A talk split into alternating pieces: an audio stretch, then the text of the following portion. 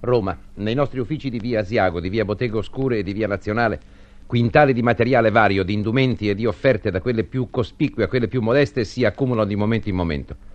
Tutto il personale, quello nostro e quello improvvisato da gente volenterosa, è mobilitato alle macchine da scrivere, ai tavoli, ai telefoni, negli auditori, negli uffici, dappertutto. Si può dire che tutta Roma è passata attraverso i nostri telefoni e i nostri uffici. L'affluenza e la commovente spontaneità dei cittadini continua in misura sempre crescente. Non mancano gli episodi particolarmente umani.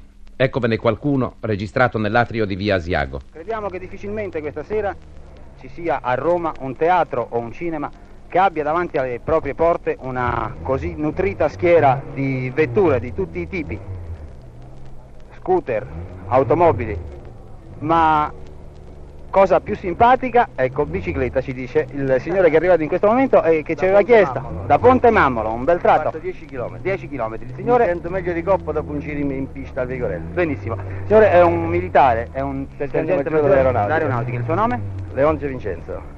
È inutile domandarle il motivo che Beh, lo ha spinto a fare questi 10 km. Si capisce? Una piccola domanda. Naturalmente lei era a casa signore. Stavo per mettere malletta e allora ci ho ripensato. Mi sono rivestito e adesso eccomi qua.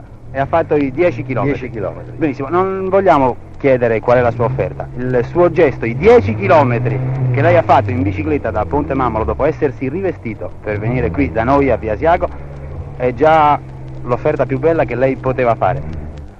Nella sede RAI di Via Asiago a Roma assistiamo all'incessante affluire di persone che recano doni e offerte per la catena della fraternità.